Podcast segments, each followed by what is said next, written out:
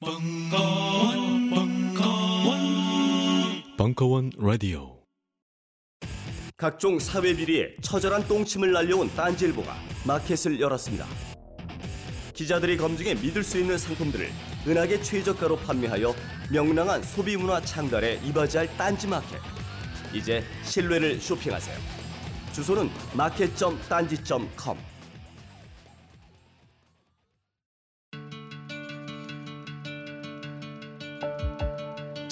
여러분들이 좀더 즐겁게 남은 여러분의 인생 동안 단 몇 초라도 더 즐거움을 기쁨을 가질 수 있는데 조금이라도 도움이 되었으면 합니다.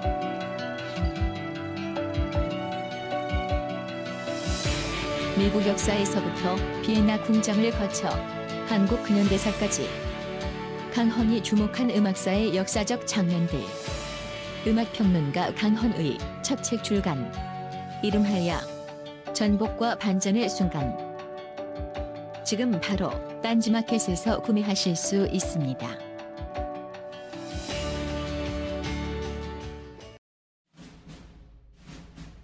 스마트폰에 바이블, 벙커원 어플이 대폭 업그레이드 되었습니다. 강좌 및 강의별 결제 기능 탑재. 멤버십 회원이 아니라도 벙커원 동영상들을 골라볼 수 있는 혁신. 바로 확인해 보세요. 광복 70주년 기념 메가 릴레이 특강. 국가란 무엇인가? 박명님. 건국 헌법의 진보성, 그리고 한국 전쟁. 2부. 2015년 11월 23일 강연. 하나씩 한번 살펴볼까요? 대한민국 원래 인간은 인간 공동 인간의 직립체니까 종교나 물질, 토지, 왕, 개인으로부터 이 세 가지로부터 직립돼 가지고 인간들끼리 만드는 게 국가라는 단어는 14세기 이전에는 없던 말이에요. 그 전에는 이 국가인데 이거 필요 없는 건데 인간이라는 말은 이걸 이제 쓰게 된 게 이런 것 때문입니다. 자 경제, 물질, 칼 막스의 이론을 가장 잘 실천하고 있는 국가죠, 그렇죠? 오직 그냥 기업, 재벌, 시장, 물질, GDP 세계 15위, 무역 8위, 수출 7위, 외환보유고 8위, 군사력 8위, 국방비 12위, 인구 100명당 아까 말씀드린 대로 무선 인터넷 가입국에서 1위, 전자정부 1위. 저는 최고 속도의 물질 발전 국가예요. 국가 지표, 담세율, 공적 이전, 세전 세후, 진위 계수, 세전 세후 빈곤율, 공공지출, 중앙정부 고용 비중, 중앙정부 지출, 의회 규모. 국가가 어떤 어떤 역할을 수행하는가? 세 이전의 빈곤계층, 세 이전의 이후의 빈곤계층, 공적 지출 이전의 빈곤계층, 이후의 빈곤 이런 걸 비교해 보면 이제 중앙 정부 이런 금, 큰 나라라고 맨날 그러죠. 이따 한번 보십시오. 중앙 정부 고용 비중이나 정부의 역할이 얼마나 작은가. 작아도 너무 작지. 이건 OECD 꼭 다 꼴찌거나 꼴찌로 두치죠. 사회 형평 지표. 이런 국가의 역할에 따라서 이거는 개인과 기업과 사회가 하는 거잖아요. 그러면 사회 형평 지표, 시장이 이런 역할을 하고 국가가 이렇게 역할을 안 하니까 공교육 지출 꼴찌, 사교육 지출 당연히 1등이죠. 투표율 꼴찌, 노조 준율 꼴찌, 비정규직 1등, 자영업 비율 1등에서 2등 왔다 갔다 하죠. 여성 관리자 진출 비율, 여성 국회의원 비율 당연히 꼴등. 여성 국회의원 비율은 여성 30% 공천 그거 이제 자료 드려서 같이 얘기할 때 너무 힘들었어요. 14.7% 가나나 짐바브웨 수준입니다. 세코 절반이라 그랬어요. 그럼 여성 국회의원이 반은 안 돼도 30% 돼야 될 거 아니에요. 그래서 몇 달 열심히 싸웠더니 1% 올렸어요. 15.7%. 예? 다시 강조드립니다만 가나나 짐바브웨 수준입니다. 인구의 절반의 국회의원의 비율은 그러니까 이거 잘 보십시오 용어를 경제 이렇게 잘 나가요 국가 아무 역할이 없어요 사회 이렇게 돼서 그러니까 인간 지표가 휴먼 디그너티 인덱스가 어떻게 나오나 한번 보실까요? 세월은 하고 그 존엄에 대한 얘기가 많이 나와가지고 그때 이제 제가 쓴 게 아니니까 그때 어머니들 그 지금도 귀에 생생한데요. 어, 특히 그 밤중에 이제 섬을 넘는 그 어머니들의 아이들 이름 부르고 바다로 걸어 들어가고 그 막 말리고 이제 이렇게 어, 아, 제 학생들이 어, 제가 몇 차례 다녀오고 한 달을 못 가겠어요. 젊은 날 너무 일찍 지옥을 보면 너무 가슴을 깊게 패여서 회복이 어려울 수가 있으니까 이 글을 보고 이, 이 내가 전하는 것 정도로 같이 나누고 가지 말아라 가능하면 안 갔으면 좋겠다. 어, 가서 어머니들의 그 눈물을 들으면 목소, 어, 이, 이 동물 울음소리가 무엇인지 이 생명과 죽음의 갈림길에서 인간이 가장 절절하게 가장 간절하고 가장 절실하게 외치는 음성이 어떤 음성인지를 듣게 될 텐데 어, 너무 젊을 때는 안 갔으면 좋겠다. 그런 걸 여러, 여러 번 체험했습니다. 한국 전쟁이나 제주 4.3이나 이런 건 현장 다니고 이럴 때 그때 존엄이라는 말이 많이 나왔어요 우리 사회에. 근데 그 조금 시작할 때는 약간 개념이나 언어 같은 거 조금 말씀드리고 지나도 괜찮죠. 지루하, 지루하시면 빨리 통계나 이런 거로 넘어가서 말씀해 주세요. 저는 오해가 있어가지고 공화국도 아까 이제 이따가 상대히 설명을 드릴 텐데 개념이 뭔지 존엄이라는 거는 저희가 되게 높이는 걸로 알아요 사람을 dignity가 그런 뜻이 아닙니다. 어, 공화국이 출발될 때에 인간을 왜 인간을 직립을 시켰냐면 state를 왜 만드냐면 그 전에는 둘 중에 하나였어요. 인간은 인간에 대해서 신이거나 homo homini deus라 그랬어요. 왕이거나 영주이거나 귀족이면 항상 무릎을 꿇고 인간을 신처럼 대해야 돼요. 호모민 디어스라 그래요. 여성이거나 아동이거나 노예이거나 이방인이거나 장애인이 다섯 사람은 인간이 아니에요. 이 사람들은 호모미니 루푸스. 이거는 늑대처럼 늑대랑 똑같이 길렀어요. 그래서 사람으로 취급을 안 했어요. 그거는 저쪽도 마찬가지, 이쪽도 마찬가지예요. 동양과 서양. 예? polity 안에 사는 사람들만 국가 안에 사는 사람은 시민이라고 불렀어요. 그 시민의 영역을 넓혀가는 게 civilization이에요. 문명화, 시민화. 그래서 문명화는 물질화나 기계화가 아니라 시민화, 자유화, 인간화예요. 여성과 아동과 장애인과 이방인과 노예들한테 자유와 평등을 주는 것, 그게 civitas 안에 살게 하는 것, 공간으로서 civitas는 아니어도 너가 있는 그곳이 바로 내가 있는 곳이 키비타스니라 너도 사람이다. 그게 이쪽도 똑같아요. 그게 스빌 이쪽도 문명 깨우쳐서 밝게 하는 것. 그러니까 뭐예요? 중국 중국 가운데 나라 빼놓고는 나머지는 다 동이 동쪽 오랑캐? 서융 서쪽? 싸움꾼? 남만 남쪽 벌레들? 북쪽 북쪽 개들? 오후 다섯 오랑캐? 몽고 옛날부터 미련한 자식들. 돌궐 선비 원래 비천한 것들. 다 개 벌레 사람 하나도 안 붙여놨어요. 저쪽에 블레셋이라고 부르는 똑같아요. 블레셋은 팔레스타인이라는 말의 어원이에요. 기원. 블레셋은 플레슨이라는 뜻인데. 그러니까 이거 놀라운 거 아닙니까? 존엄이라는 말은 간단한 거예요. Homo homini deus. 그가 권력이 있고 물질이 있다고 해서 무릎 꿇지 말고 또 그가 권력이 없고 돈이 없고 물질이 없다 그래서 그를 동물처럼 대하지 말고 인간은 인간으로 대하라. 존엄이라는 말은 dignus라는 말을 쓰는데 dignus라는 말은 놀라시겠지만 위험 존엄이 아니에요. 받아들인다는 뜻이에요. 받아들인다. 그를 인간으로 받아들여라. 높다고 신처럼 떠받들지도 말고 낮다고 동물처럼 학대하지도 말고 그를 인간으로 받아들여라. 그게 인간 존엄이에요. 그게 그러니까 이거 보세요. 아까 말씀드린 다 꼴찌야 출산율, 자살률, 직계 존속 살인 비율, 여성 권한 척도, 교통사고 사망률, 산업재해 사망률, 노인 빈곤율, 노동 시간. 가사 노동 시간 한번 이따가 잠깐 보세요. 다른 나라와 어떻게 다른가 우리가 돈에 지불하는 돈을 받는 노동 시간, 돈을 받지 않는 노동 시간, 가사 노동 시간이나 남성, 여성 이런 거 한번. 그래서 이건 다 인간의 삶과 관련된 건데 이, 이 존엄 지표들은 최악이니까 국가 앞에 인간을 붙이지 않으면 안 되는 그런 상황이 온 것 같습니다. 저희가 어, 확 건너뛰었네요. 제가 이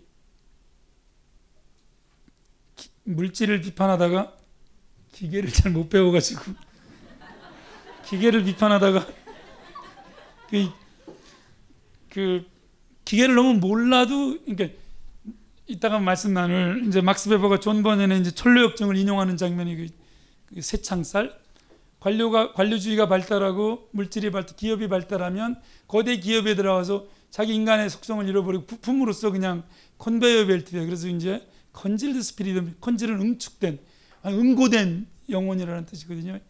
꽉 째여져 가지고 자율성이 없이 완전 응고가 돼 가지고 기계처럼 작동하는 영혼 그 이제 새창살 그냥 기계를 너무 잘 알아도 부품에 빠져가지고 자율성을 상실하지만 기계를 너무 몰라도 자율성을 상실해가지고 헤매고 막 우리가 기업 국가라 그러죠. 그럼 보실까요? 이 통계를 보면 우리나라 10대 재벌이 10대 기업 집단이 전체 GDP 비중에서 특히 이, 이 MB 정부 들어오면서 이게 이, 이 통계를 한번 보십시오. 우리가 진짜 국가인가? 세금을 내고 군대를 가지 않으면 국가는 가끔 만나는데 법인 내 직장은 매일 만나야 돼요. 거기서 인간적인 대우를 받 비정규직은 그래서 무서운 거거든요. 시민의 삶은 포기되고 직장인의 삶만 있는데 아까 말씀드린 이 직장인은 직장은 훨씬 폭력적인 거예요. 국가보다. 썰프덤 보세요. 근데 실제로 이런 상태에 지금 도달해 있어요. 예? 자산 총액으로는 10대 재벌이 전국 GDP보다 더 많아요. 매, 저기 매출액으로도 82%, 100%가 넘는 이것도 전 세계 유일한 나라. 얼마나 기업들이 큰가 하는 것을 보여주는 거예요. 국가가 기업이 대체됐기 때문에 실제로 재벌 정책을 펴지 않으면 국가는 경제를 운영할 수 없는 그런 나라가 됐어요. 공화국이 예, 예, 붕괴되는 이거 보세요. GDP 비중 추이가 이렇게 높아지고 있어요. 정확하게 여기가 노무현 정부 수평적으로 오다가 팍 올라가는 지금 계속 높아지고 있는 자 이것은 무엇입니까? 상위 1%와 0.1%가 재산을 차지하는 비중이에요. 얼마나 불평등이 심한가? 빨간 게 상위 1%, 파란 게 0.01%가 차지하고 있는 우리나라 GDP 비중이 이렇게 이렇게 큽니다. 더욱 놀라운 것, 우리는 경제는 보수, 왜 진보는 무능한가? 다 연구해 봤어요. 완전 거꾸로잖아요, 그렇죠? 경제 성장률 김영삼, 김대중, 노무현, 이명박. 내수 증가율, 수출 증가율, 주가 상승률, 외환보유 총액, 취업자 증가율, 소비자 물가 상승률 이 뒤로 복, 진보적인 것이 잘렸는데 가계 저축률 아까 말씀드린 지, 진위 계수 이런 거 다 누가 훨씬 뛰어나요? 예, 김대중 노무현 정부가 김영삼 이명박 정부보다 비교할 수 없이 뛰어나죠. 압도적으로 그렇죠. 이게 뭐가 복지 정책 아니라 성장 정책이나 수출이나 외환 보유구나 이런 걸 주가 상승률 같은 비교가 안 돼요. 비교가 노무현 김대중 정부가 평균을 내볼까요? 어, 이게 보수파 정부 경제 성장률, 개혁파 수출 증가율, 주가 상승률 보수파 정부 마이너스 3.94%두 개 합쳐서 김대중 노무현 37.84% 상승. 고용 비중 뭐 10대 재벌 아니 대기업 1000명 이상 고용 비중이 계속 줄어들고 있는 그 매출액은 아까 깜짝 놀라시죠. 그렇죠? 재벌이 국가 GDP보다 커지는 동안에 고용은 점점 줄어드니까 자신은 어디서 오는 거예요? 고용이 어려운 거는 재벌의 성장과 비례하고 있습니다. 근데 유보율은 이렇게 높아지고 있어요. 10대 재벌 그룹 유보율 높아지는 걸 한번 보시면 정말 이것은 예, 너무 엄청나게 그냥 지나가겠습니다. 근데 이 유보율은 10억 원당 정규직 한 명이 고용 가능하다 그러니까 저렇게 수백 주의 유보율은 실업이 어디서 오는지도 보여주는 것이죠. 그러나 중소기업의 고용 비중은 재벌은 줄어드는데 중소기업은 더 높아지고 있어요. 94년에 75%에서 2010년에 80.7%까지 매출은 재벌이 점점 커지는데 놀랍죠? 김대중 정부 때 IMF, 이, 이명박 정부 때 기업 소득과 가계 비율의 장기 추이, 가계 소득 분의 기업 소득을 합니다. 기업 소득이 이렇게 높아지고 있어요. 어디로 가고 있는 거예요? 가계 소득을 안 온다는 거예요. 이렇게 수평으로 오다가 때또 수평이다가 좀 충격을 받으실 거예요. 아마 이 정권별 볼까요? 기업 소득 증감별 정, 정권별은 잘 보세요. 예. YS IMF 초래한 것도 큰 실책이지만 김대중 정부 때 이익이 구조조정이 다 어디로 갔어요? 전부 기업한테 갔어요. 그래서 우리가 살기 힘들어졌던 노무현 정부가 조금 바로잡았는데 다시 이명박 정부가 예, 저렇게 기업 소득을 또 가계 소득 대비 늘리고 있어요. 그래서 이제 2000년 대비 2010년 가계 순저축률 다른 나라 다 늘어요 가계 저축률이 그렇죠? 선진국들 가계 순저축률이 한국은 OECD에서 꼴찌로 떨어져요. 내려오는 거 통계만 보여드리고 겠습니다. 대신 기업 저축은 증가율 1등. 한국. 네. 세전 세후 빈곤율. 아 이게 참 이게 세전 빈곤율이에요. 이게 세후 빈곤율. 자 네덜란드 한 나라만 볼까요? 세전에는 빈곤율이 이렇게 높다. 이렇게 세후에는 이렇게 뚝 떨어져요. 기업이나 부자들 세금을 많이 받아서 빈곤한 사람들을 이만큼 줄어들어요. 그렇죠? 이런 나라는 어디예요? 프랑스는 더 여기 세전 빈곤율, 세후 빈곤율 확 내려오고 세후 빈곤율이 거의 없다시피 하죠. 우리는 세전 빈곤율은 않아요. 근데 세후 빈곤율이니까 1등이야 빈곤율이. 거의 세금이 준 대한민국입니다. 이거 정확히 읽으세요. 없는 거예요 역할이. 빈곤율 개선 효과. 대한민국 개선 효과가 없어요. 그러니까 이건 뭐예요? 시장에서 경쟁에서 탈락하면 예, 각자 도생 아니면 자살입니다. 예, 프랑스, 핀란드, 독일, 룩셈부르크. 진위 기수, 진위 기수, 핀란드, 벨기 이렇게 개선 효과가 커요. 한 뼘도 이게 어떻게 돼? 한 뼘도 더 돼요. 세전, 세후 확 줄어드는 거예요. 대한민국 이건 뭐 거의 그냥 그대로 이거. 예? 정부의 역할에 따른 개선 효과가 하나도 없어요. 그 다음에 그러면 내가 내 소득 중에 공적 이전 정부가 주는 게 얼마나 되나 어, 비율 볼까요? 100원 중에 오스트리아, 프랑스, 스웨덴, 룩셈부르크, 벨기에, 이탈리아 이런 나라 100원 중에 30%가 공적 이전이에요. 내 소득에 우리나라는 3.6원 100원 중에 차라리 안 주는 게 나을지도 모르죠. 불평등 감소율 불평등 감소율 0.121 스웨덴 OECD 평균 어, 0.68 0.7 그렇죠? 아 0. 0.8입니다. 8 OECD 평 우리나라는 0. 놀라지 마세요.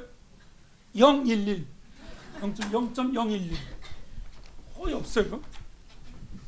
그러니까 불평등 감소율이 이렇게 돼요.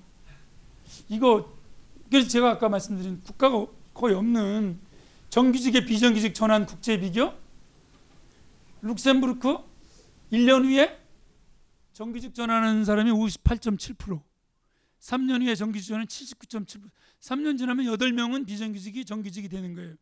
대한민국 1년 후에 11.1% 10명 중에 1명 3년에 22.4% 계속 비정규직으로 남아 있어요.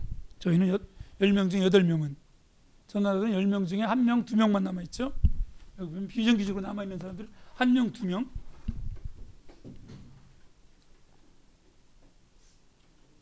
그러면 자, 이제 이게 공적 자금 이거 다 조사를 한 건데요. 들어가서 반값 등록금이 얼마 들죠? 예. 이걸 보십시오. 공적 자금에 168.7조를 투입했어요. 예? 은행하고 저축은행에 회수된 게 놀라지 마세요. 105조 9천억. 이건 이 어마어마한 돈 어디 갔어요 지금? 예? 168조에서 105조가 어, 거쳐지는 동안에 나머지 63조 어디 갔어요? 예? 무료 등록금이라도 얼마나 오래 하겠어요? 4대강 22조 2765억 원.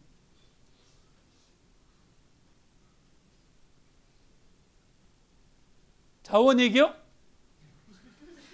예? 아, 이게 아, 죄송합니다. 이거 뭐 하려면 기계를 좀 배워야 되겠니? 것 같은데요. 대학교 공공 지출 금액 예. 저희가 대학교 공공 지출이 1.1%일 경우에 OECD 100 얼마입니까 이게? 10억, 100억, 1000억 조 1조 2,720억이 되네요. 그렇죠?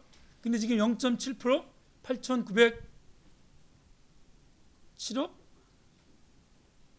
자, 요 계산을 봐주세요. 그러면 조금 이것도 좀 놀라실 것 같아서 연평균 공적자금 지원 금액이 외환위기 이후에 97년 이후에 연평균 10조 8천억이 들어갔어요.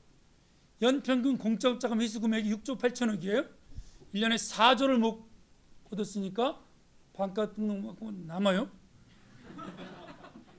그다음에 대학 등록금이 2011년 기준으로 14조 원이에요. 반값 등록금이 3조 4,575억 원이니까 남잖아요. 이거 보니까 4대강에 연평균 들어간 게 6조 5천억. 그러니까 방산 비리 자원 외교 4대강 공적 자금이면은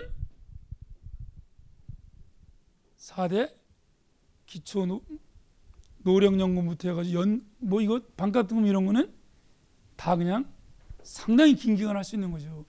예산이 어디에 쓰이는가 너무나 중요한 왕당파랑 의회파가 첫 번째 붙은 게 예산권을 싸우는 거예요. 공화주의가 처음 시작될 때 너무나 중요한 겁니다. 이건. 근데 1년에 깎아주는 법인세가 얼마를 깎아주고 있어요? 예? 2011년에 9조 3천 314억.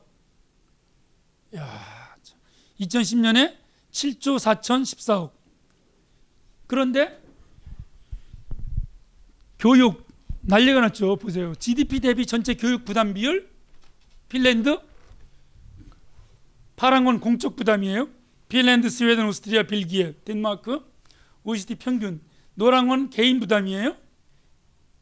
이 나라 개인이 39.0%를 부담하고 61%만 국가가 부담해요. 이런 나라들은 다 이렇게 공공 부담이에요. 이 나라 한국입니다. 꼴찌. 대학교 이거 보세요. 이건 대학입니다. 아까는 전체 교육. 이 나라들 다 파란 거 공공 부담이에요. 대학교 등록금 내는 나라가 몇 나라나 됩니까? 지금 OECD에서. 등록금을 비싸게 내기 때문에 내가 낸 등록금을 벌어야 되니까 시민이 안 되고 직장인만 되는 거예요.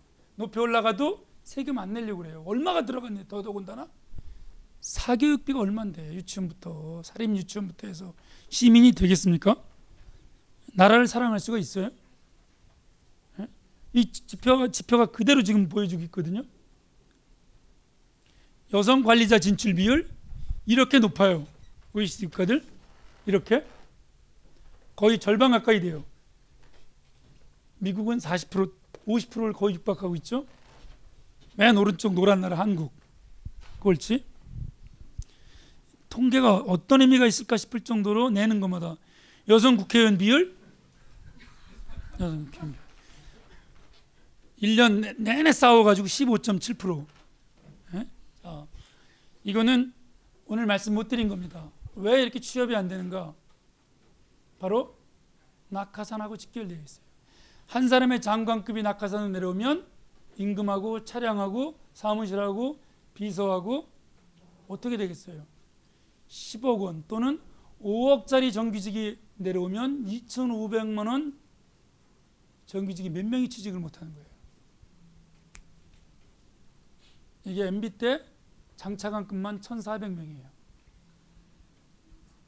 그러면 몇 명의 대조를 정규직을 취업시킬 수 있어요? 눈물이 납니다. 눈물이 진짜. 이거 보세요 한번. 이건 일부 일부만 보여준 거예요. 부처를 구체적인 통계는 뺐습니다. 자 어떻게 바꿀 거냐? 투표 이외에는 길이 없어요. 일단 나- 말씀드릴 수 있는 건 자, 이거 보세요 한번. 이 나라들 선진국 복지 국가들 투표율이 94%, 90%, 87%, 84%. 우리 이번에 재보선 몇, 몇 프로였어요? 투표하지 않는데 의견을 들어주나요? 국가가 이렇게 높아요. 예? 한국 여기 있잖아요. 이렇게 났단 말이에요. 54.26% 평균.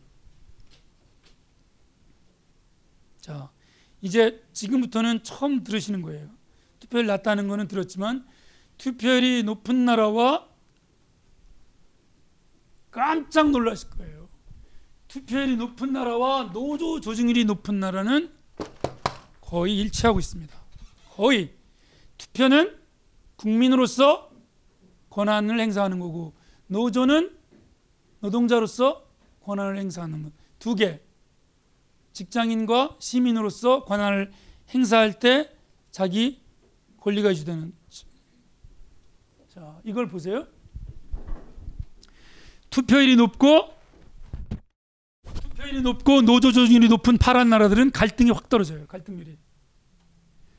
투표하니까 대표가 우리 의견을 얘기해 주잖아. 노조가 있으니까 교섭할 수 있잖아. 근데 투표율이 낮고 노조 조직률이 나- 낮은 나라는 갈등은 확 올라가요. 요거 종교 갈등이 있는 터키. 종교 갈등이 터키를 빼면 빨간 나라 1등 우리의 대한민국. 이게 지표 sampling bias가 있을 수 있다고 자유경제원에서 공격할 수 있죠. 이거 보세요. 전수조사란 거예요. 다. 다 똑같아요. 투표율이 높을수록 노조조직률도 높고 갈등이 낮아요. 이거 보시다시피 투표율이 낮을수록 갈등이 저 노조조직률이 낮고 가- 사회 갈등은 높아지고 있어요. 이거는 완전한 일치 현상을 보여주고 있어요. 자, 이거는 전수조사란 겁니다. 이 네 가지를 빨간 걸 보세요.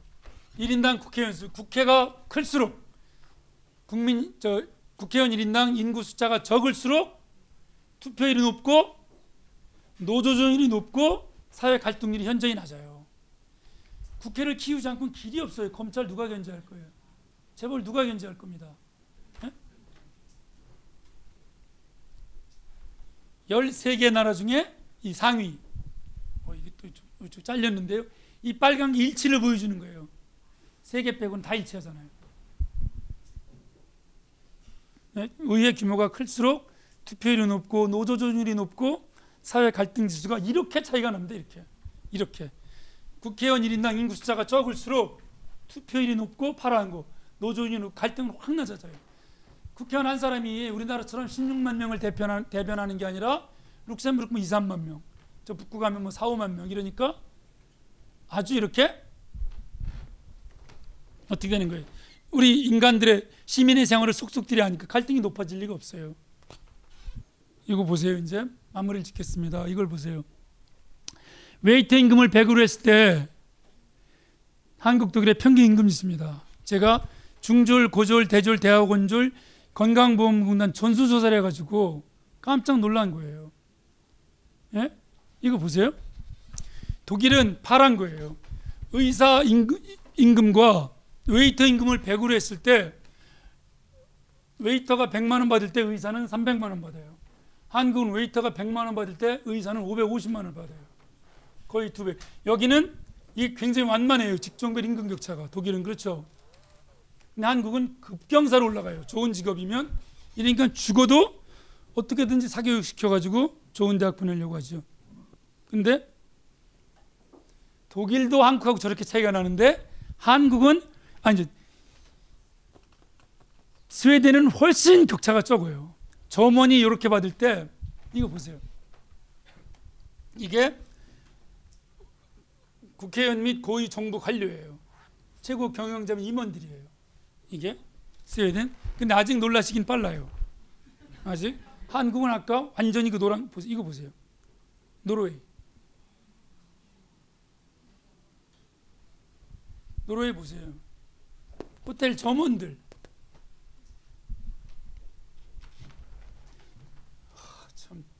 정보통신, 금융 이게 임금 차이가 저렇게밖에 안 나니까 평균 임금 지수가 실제로 가서 보면 갈등이 너무 적어요.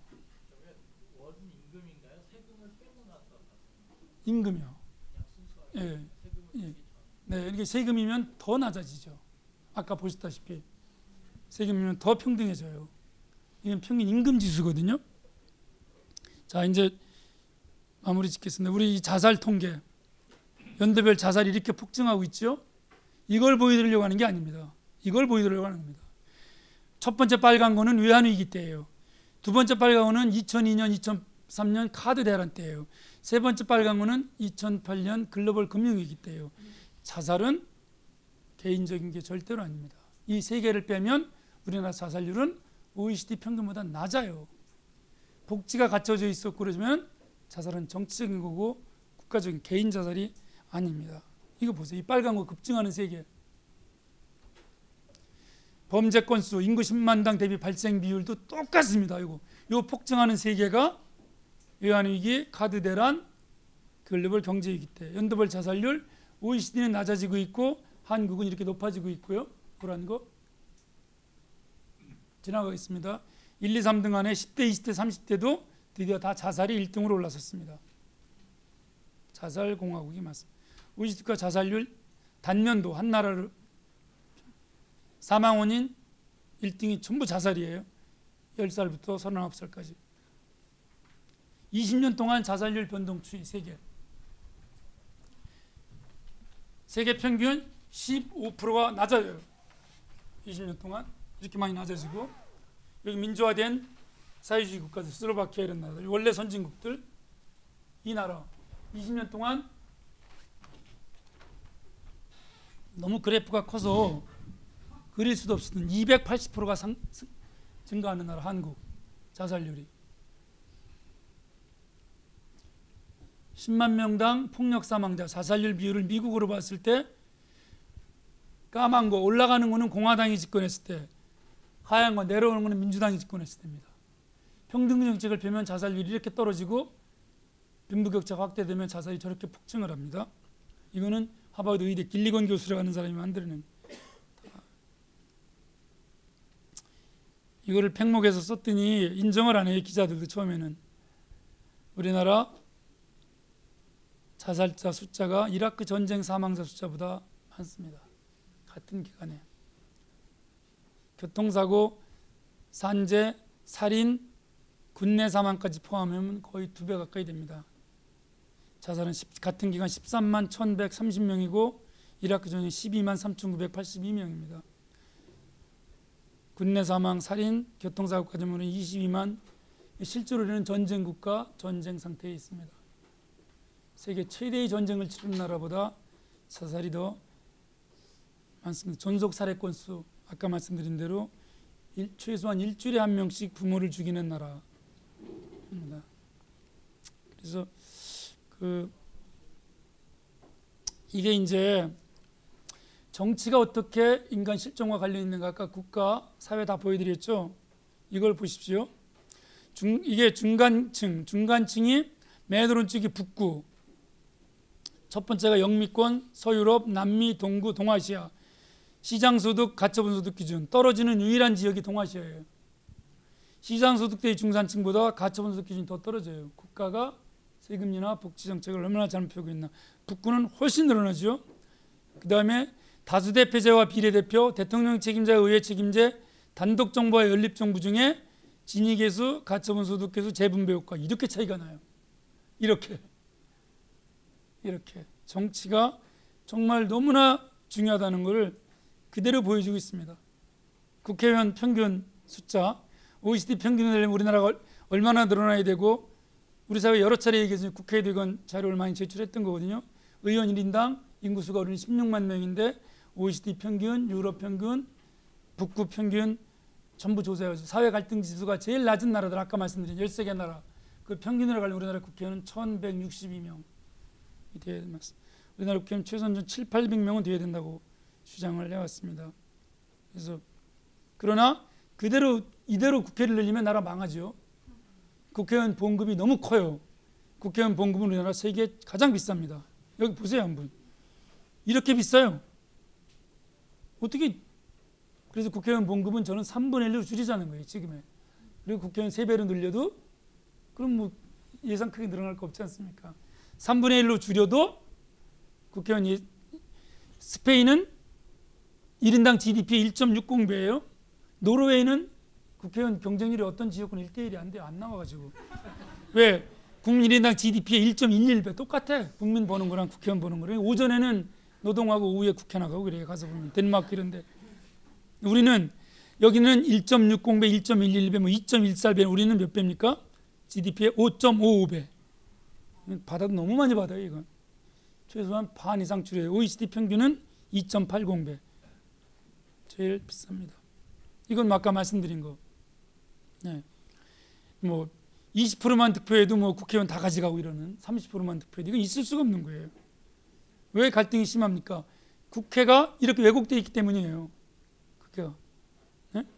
호남에서 민주당 계열은 일부만 득표해도 국회에서 다 가져가고 영남은 새누리당 계열 일부만 득표 다 가져가는데 양 지역의 국회의원 숫자가 차이 나기 때문에 그 격차는 더 커져요. 근데 득표 숫자대로 가면 일당은 역전될 수도 있어요. 굉장히 중요한 겁니다. 득표 숫자대로 가자면 민주주의의 가장 근본적인 원칙입니다.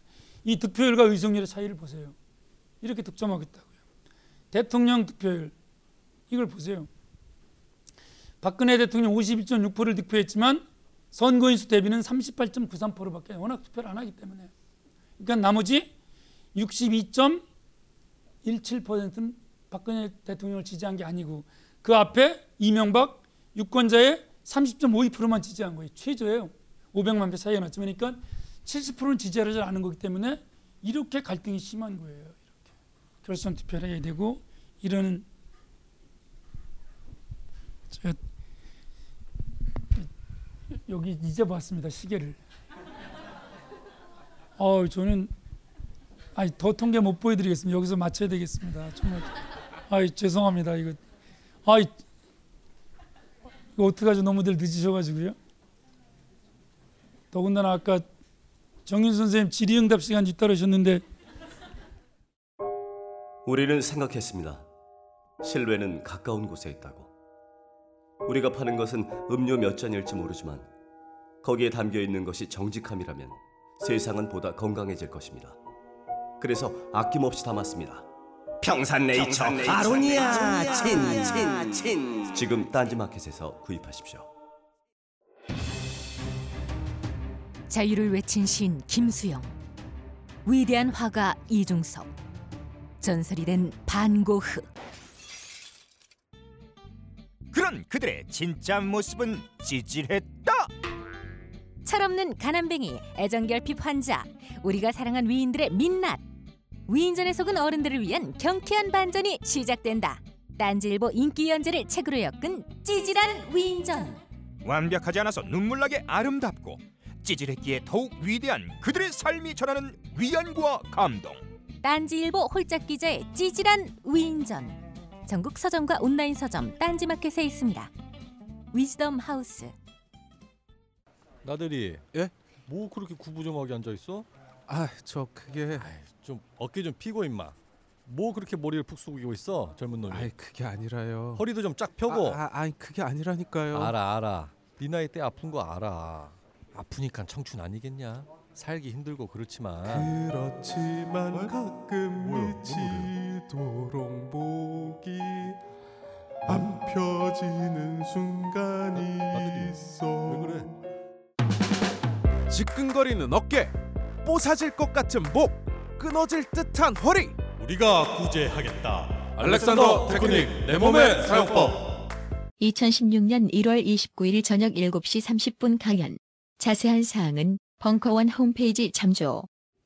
어, 일단 그냥 개인적인 질문인데요. 제가 그 아까 말씀하셨듯이 저도 소크라테스 이렇게 정확히 말하면 플라톤의 책을 좀 좋아하는데 평소에 좀 되게 그 의구심을 가졌던 부분이 있거든요. 그 플라톤의 국가를 보면은 그 국가의 타락 형태에 따라서 최 최고의 좋은 정치는 철인 정치이고 그 밑에 주- 금권 정치로 내려가고 그 다음에 하위에 두 개가 이제 민주 정치랑 그리고 참주 정치라고 했었는데 그 세부적인 내용을 보면은 아 그럴 수도 있겠다는 이해를 했는데 지금 오늘날 대부분의 국가는 거의 민주주의 체제를 되게 좋은 정치 체제로 얘기를 하고 있잖아요. 네. 근데 오늘날 현실과 그 위대한 철이 그 철학자가 말한 그 정치 체제랑 좀 차이점이 있어서 항상 좀 궁금했는데 어떻게 좀 생각하시는지 좀 의견을 듣고 싶습니다. 아마 지금 민주주의 문제는 그 민주주의 원래의 건강성, 어, 원래의 본질을 회복하지 않으면 저는 어, 이제는 민주주의 주식회사라는 말까지 나오지 않았습니까? 그 민주주의가 실제로는 주식회사처럼 기업 원리에 움직이기 때문에 정부도 대학도 병원도 언론도 그러니까 기업에서만 적용돼야 될 효율성이나 경쟁성의 담론과 원리가 공공 영역까지 다 장악을 해버리니까 공공 영역은 원래 형평성을 중심으로 운영이 돼야 되는 건데 기업의 사사성, 경쟁성 원리가 도입되니까 어떤 어떤 현상이 벌어지고 있냐면 이 민주주의가 작동 불능 상태에 들어간 거죠. 민주주의가 민주주의가 작동 불능 상태에 들어갔다는 것은 그 이렇게 투표를 안 하고 여기 지금 이거 보십시오. 이렇게 지금 이게 10대 19세부터 30대까지 50대 60대 이상 40대는 비슷하게 나오니까 이게 지금 민주주의가 왜 이렇게 위기에 직면하고 있냐면 투표자 아니 맨 위에 위에는 선거 인 수예요. 선거 인 수 구성은 연령대가 비슷한데 투표자 구성은 세계 세상을 10년, 20년 남겨놓은 분들이 앞으로 50년, 60년 살 사람들보다 투표를 더 많이 하니까 그분들의 생각이 현재와 미래를 결정하는 이렇게 됐거든요. 그래서 지금 말씀하신 문제는 어 그 사실상 그 플라톤의 예견이 어느 정도 들어맞은 것이죠. 그러니까 그 민주주의의 타락한 모습이 그 당시에는 또 존 스튜어트 밀 이때까지 올 때에는 오히려 그들은 그 다수가 다수가 횡포를 부리라고 생각을 했는데 지금은 거꾸로 거꾸로 다수가 횡포를 부리는 것이 아니라 다수가 배제되는 그러니까 정치 영역에서도 다수의 의견이 반영되는 것이 아니라 경제에서 경제에서 이런 일표가 적용이 안 되는 것인데 시장에서는 아니 정치에서는 1인 1표가 적용이 되기 때문에 평등으로 시장의 불평등을 개정해야 되는데 여기서도 이렇게 아까 말씀드렸다시피 그 최상층은 그 미국이나 한국이나 중국이나 이런 나라들이 이제 북유럽하고 가장 크게 다른 것은 정부의 상층 영역, 기업의 상층 영역, 법률의 상층 영역, 교육의 상층 영역, 금융의 상층 영역, 병원의 상층 영역, 언론의 상층 영역을 이제 거대한 카르텔처럼 형성이 돼 가지고 그래서 이게 점점 이제 멀어지고 있다는 것이죠. 이런 실제의 민주주의에서. 그래서 저는 이 공화주의 원리를 회복하지 않으면 공화주의 원리를 회복하지 않고 민주주의가 이렇게 계속 가다가는 또 하나의 국가 주식회사, 또 하나의 국가 회사가 돼가지고 아마 점점 점점 민주주의 원형에서 멀어지지 않을까 싶습니다. 그래서 이 계속 지금 북유럽 국가들 아까 투표율 보여드린 게 우리는 이렇게 차이가 납니다. 이거 뭐 이렇게 차이가 나니까 이렇게 확 격차가 나니까 이 투표자 구성이 50대 이상은 47.7% 거의 절반을 차지하고 30대에는 31%밖에 안 되니까 여기 맨 뒤에 보실까요? 민주주의는 우리 책임도 있습니다. 이거 보십시오. 참 어, 문재인 후보가 박근혜 후보한테 100만 표 진 것은 이 통계를 보면 세대별 투표자 숫자에 얼마나 차이가 납니까? 유권자가 비슷한데도 젊은 층이 투표를 안 하니까 264만 2천 명의 차이가 나는데 100만 표 차이가 났다는 것은 사실은 164만 표를 다른 데에서는 통계학적으로 이긴 거였죠. 그렇죠? 상당히 이렇게 이게 젊은 층이 투표를 안 하는 게 이런 참혹한 결과로 나타나는 걸로 볼 수 있을 것 같습니다. 그 말씀 잘 들었습니다. 제가 국가에 대해서 잘 모르는데 일단은 그 1948년, 1919년 할 때 국가하고 그 건국절 할 때 국가는 전 다른 것이라고 봐요. 그 19년 할 때 국가는 대한민국 그 자체를 가리키는 거고 구, 건국절 할 때 국가는 일단 주요 세계 나라들이 일단 민족 국가 체제를 유지하고 있으니까 그 민족 국가라고 보거든요.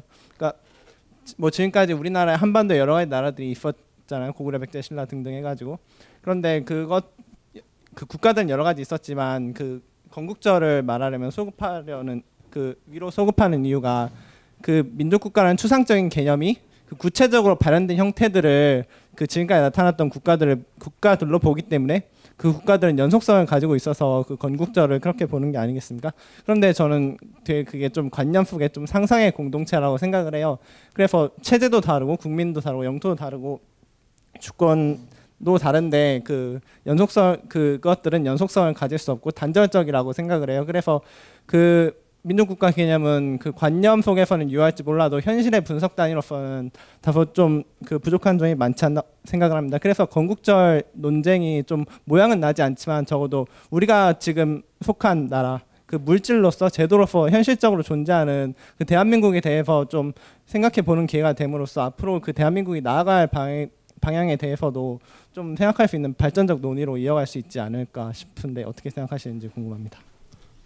예, 뭐 말씀하신 거 받아 저는 인정하고 동의하고요. 근데 이제 민족 국가라는 표현은 그 보통 이야기할 때는 국민 국가 여러 민족이나 종족 한 민족이 여러 국가를 만들 수도 있고 한 국가가 여러 민족으로 이루어질 수도 있지만 그러나 국민은 하나이기 때문에 보통 요즘 와서 이제 국민 국가라고 표현을 쓰는데 그 말씀하신 국민 국가의 그런 추상성과 구체성과 관련해서는 그 국민 국가로서의 대한민국은 1948년에 시작하지만 그런 종족성과 국가성이 일치하는 우리가 역사적 국가라고 부르는 장구한 것은 이름은 바뀐 거지만 이름은 바뀐 거지만 국민 근대 국민국가의 주권과 영토와 국민을 갖는 국민국가의 구체성으로 대한민국은 48년에 시작하고 임시정부로 19년에 시작하는 거지만 대한민국 자체의 역사성은 말씀하신 그런 역사성 같은 경우는 그 앞에 것들을 계승하는 거기 때문에 그 앞에 것들을 계산하는 것 그렇다고 해서 우리가 조선과 역사적 단절을 할 수 있는 건 아니고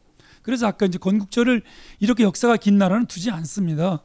그냥 개천절을 그냥 뭐 이 전체를 창신한 그런 거를 이렇게 개창한 거로 생각하면 되는 거라서 그래서 그거는 그 저 자신도 좀 공부를 해보면서 예, 아까 말씀드린 대로 정말로 아프리카에 오랫동안 식민지를 경험한 나라들 근데 그 나라들도 건국절은 거의 없어요. 다 독립절이에요. 독립절, Independence Day지 national founding, nation founding 이런 건 안 써요. state founding은 더 없는 거고 그래서 그거는 그렇게 말씀드리고 나아가야 될 방향을 어, 저는 오늘 말씀드린 음, 이거 이제 곧 책으로 나올 텐데요. 어, 거기 그거를 인간 국가 그러니까 저는 어, 조금 물질, 기계, 소크라테스 아까 말씀하셨는데 돌아가면 어, 너희들이 인간에 관계된 것들은 발전시키고 인간에 관계된 것들을 신경 쓰면서 선박, 자동차, 스마트 인간에 관계된 거예요. 그러나 그걸 왜 만드는 겁니까? 인간이 있기 때문에 만드는 거잖아요. 인간에 관계된 것을. 근데 인간이 있다는 걸 전제하지 않고 인, 간에 관계된 것만 발전시키니까 주객이 전도돼 가지고 제가 놀라는 것은 오늘 이 통계 자체가 아닙니다. 10여 년 모은 정말 이 방대한 통계가 이거보다 훨씬 많은데요. 가끔 이렇게 목이 메이고 이럴 때가 있는데 이런 통계를 보다가 그것은 뭐냐면 이 통계 자체 이렇게 오랫동안 반복되는데 이렇게 자살률을 이렇게 1등을 계속 간 나라가 없어요 전 세계에 저출산 이렇게 오래 간 나라 이 쌍둥이 메달을 쌍둥이 흑메달을 1등을 계속 가는데도 왜 어디선가 절규하는 저지의 몸짓이 나오지 않고 있는가? 옆에가 죽어가는데 그 대, 그가 대통령이 됐건 교수가 됐건 장관이 됐건 어디선가 이건 파열을 내고 방향을 바꾸지 않으면 지금도 지금도 계속 죽어가고 있는데 지금도 39분의 한 명이 계속 자살을 하는 예? 그런 나라인데도 이것을 지금 이 순간에도 아마 누군가는 자살을 꿈꾸거나 죽어갈 텐데 어디선가 이거를 중단시킬 집단적인 집합적인 몸집이 없다는 게 저는 그래서 조금 발전의 속도, 어, 물질화의 속도를 조금 낮추더라도 이거는 정도나 속도의 문제가 아니라 방향의 문제이기 때문에 사람 중심으로 조금 방향을 트는 그런 그래서 저는 계속 공화, 공화국, 공동체 그거는 아까 계속 말씀드리면 그거를 주체가 인간이기 때문에 그러지 않고는 국가는 계속 추상화되고 뭐 대한민국 뭐 발전시키자 뭐 가서 시위하면서도 어떤 가스등을 들고 나오신다거나 또는 반대로 그 국가를 발전시킬 때의 구체적인 대상이 누구냐 국가는 인간일 텐데 그거는 이렇게 배제된 추상성으로 점점 달려가지 않을까 싶습니다. 그래서 저는 늘 그런 생각을 통계는 숫자가 아니다 이런 얘기를 합니다. 이 숫자는 구체적인 사람의 생명이고 누군가가 죽은 거고 누군가가 아픈 이 진위계수나 이런 거는 이 불평등은 누군가가 재물이 어떤 기업으로 더 많이 가고 부자한테 더 많이 가거나 또는 어떤 집회는 평등하게 나타나고 그럴 때는 좀 나눠지거나 그래서 저거는 상당히 많은 사람들의 삶과 죽음, 따뜻함과 추움, 외로움과 좀 넉넉함 아, 저거는 저는 그래서 물질 지표가 인간 지표라고 생각을 합니다. 바뀌어야 않을까 싶습니다. 확실하게. 어휴, 분위기가 너무 예, 너무 좋은 말씀이시고 그 한국 전쟁의 발발과 기원의 책이 나왔을 때 어, 이른바 뉴 라이트 진영에서 선생님 책을 굉장히 환영하면서 어, 예, 기존의 그 좌파의 전쟁 사관이나 현대사 사관과 달리 우리에게 우군이 생겼다 막 이렇게 했는데 오늘 말씀 들어보니까 뉴 라이트 분들이 잘 못 헤아리시는 것 같아요. 저 학자의 다면성 또 우리는 현실에 있지만 현실의 여러 현상과 수치로 미래에 또는 못 느끼는 현실의 틈을 보시는 학자 선생님을 모시고 제가 뉴라이트네 좌판의 이런 진영적 표현을 써서 너무 죄송합니다만 다시 그 어, 이 통계 속에 인간이 있다는 이런 왜냐하면 우리가 아까 약간 이렇게 통계가 계속 반복될 때 아, 통계는 허점이 있다, 통계는 함정이다, 숫자의 마법이다 이런 또 다른 어, 표현들도 있어서 통계만으로 한국 사회가 제대로 읽힐까 이렇게 생각을 좀 했는데 선생님의 지금 마지막 말씀을 들으니까 이 통계가 굉장히 중요한 팩트라는 걸 그 안에 눈물이 있다는 걸 이렇게 좀 다시 어, 확인하게 됐습니다. 네, 우선 선생님 뵙게 돼서 제, 되게 영광이고요.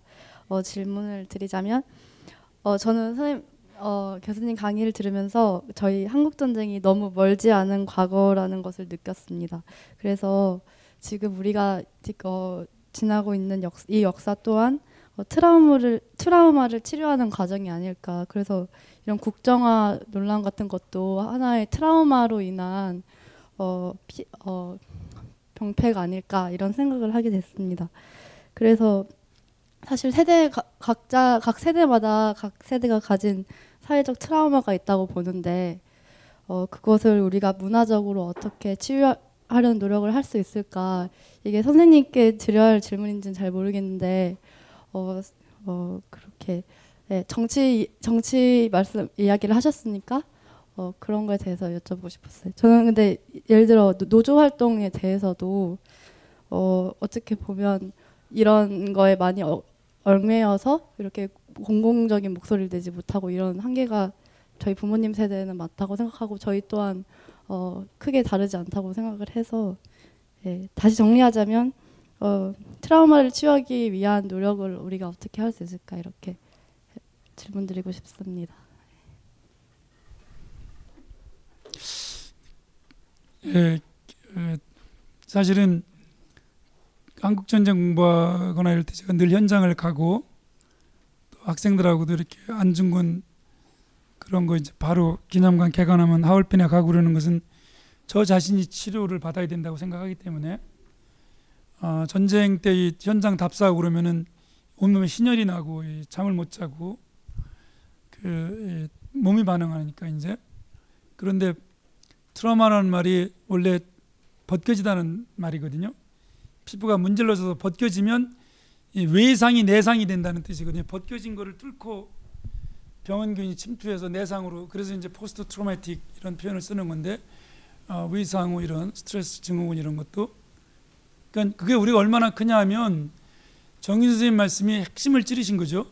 그냥 선생님은 그냥 말씀하셨지만 그 제가 한국 전쟁을 내고 뭐 딱 20년 된 것 같은데요. 감당하기 힘들었던 게 그 이제 너 변절했냐 이런 거였어요. 그러니까 뭐 남침을 의심하고 뭔가 북침이 아닐까라고 써야지만 이승만을 비판하고 대한민국을 의심해야지만 진보라고도 생각하길래 저는 거기에 이제 저항을 한 거죠. 그게 말이 되냐 그게 사실을 사실대로 밝히고 나서 그거를 사실을 비판하고 전쟁을 비판하지 않으면 다른 모든 것은 그건 최고의 폭력 행위이기 때문에 그리고 이렇게 증명이 됐는데도 그런 대한민국 한반도 세계에서 최악의 폭력 사태를 야기한 김일성이나 스탈린을 비판하지 않고 그 사실은 뭐 제가 전통주의학자들하고 여러 가지 다른 건 이제 여러 뭐 서평이라도 나왔으니까요. 그리고 다른 거를 비판한다는 건 중요하지 않은 거기 때문에 아까 말씀드린 그런 마이너한 것 같고 예, 그런 거. 그래서 저는 그때 굉장히 놀랐어요. 아, 우리 사회의 상처가 이거 이만저만 큰 게 아니구나. 진보 보수가 그때부터 이제 오랫동안 제가 보상과 포용, 트라우마 치료의 첫 번째 했던 거는 대한민국에 충성한 사람들은 보상을 해주고 대한민국을 비판했거나 대한민국에서 죽어간 희생자들은 포용을 해서 그것이 세월호 때 제가 이제 여러 군데 쓰고 또 우리 사회에서 좀 반향이 있었던 유공과 희생을 통합하자. 유공적 희생, 희생적 유공. 김유신과 연개소문을 함께 우리가 기억을 하듯이 500년 후에 지금 진보 보수가 이게 둘 다 바보라고 기억될, 기록될 것이다 우리는. 지금 상대방을 종북으로 몰고 친일로 어, 몰고 있지만 그러나 자유나 인권이나 평등이나 민주나 공화주의 이런 원칙은 확고하니까 바로 말씀하신 트라우마를 치료하는 건 치유라는 개념이 힐링이라는 개념이 그때 이제 세월호 때도 우리 사회에서 뭐 군대의 학교에 힐링센터 만든다고 신문에 나오고서 제가 좀 난리가 났어요. 그래서 바로 그걸 이제 못하게 막 겁을 먹더라고요. 이 인간이 또 뭐라고 또 쓸까봐 막 되게 세게 이제 세월이 때 저도 너무 어머니들 그, 그 피울음 소리가 그래서 그 한 문장 쓰고는 통곡하고 뭐 견디기가 힘드니까요. 치유라는 말은 healing이라는 말은 healing, health, whole, holy 같은 단어입니다. 치유, 건강, 전체, 거룩. 이거는 치유라는 거는 전체의 건강, 전체의 거룩함이 회복되는 것이지. 그래서 내 아이는 죽은 것이 이미 상처입니다. 그래서 감정이입은 없는 거예요. 감정의 동감, 엠퍼시는 불가능하더라고요. 가치가 심퍼시 정도지.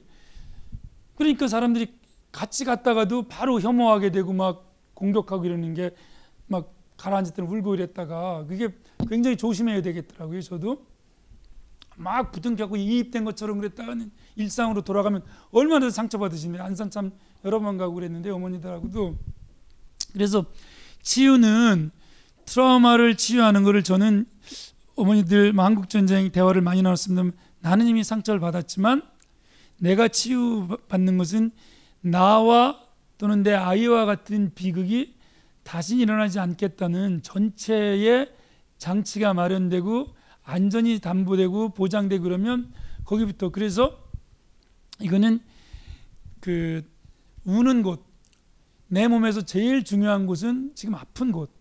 이 아픈 곳 때문에 전체는 죽을 수가 있기 때문에 아픈 곳을 먼저 만지고 우는 곳을 먼저 만지고 가족 중에서도 제일 중요한 사람은 아빠 엄마가 아니고 지금 아픈 사람 그 아픈 사람 때문에 거기 매달리냐고 직장도 그만둬야 되고 한 나라 안에서도 우리가 공화국이 나는 가장 중요한 사람은 대통령이나 장관이나 뭐 변호사나 교수나 이런 사람이 아니고 지금 아픈 사람들 안산이나 비정규직이나 그 이런 사람들 그래서 왜 그 힐링이 전체의 회복이냐 그거는 바로 그 뜻이 있는 겁니다.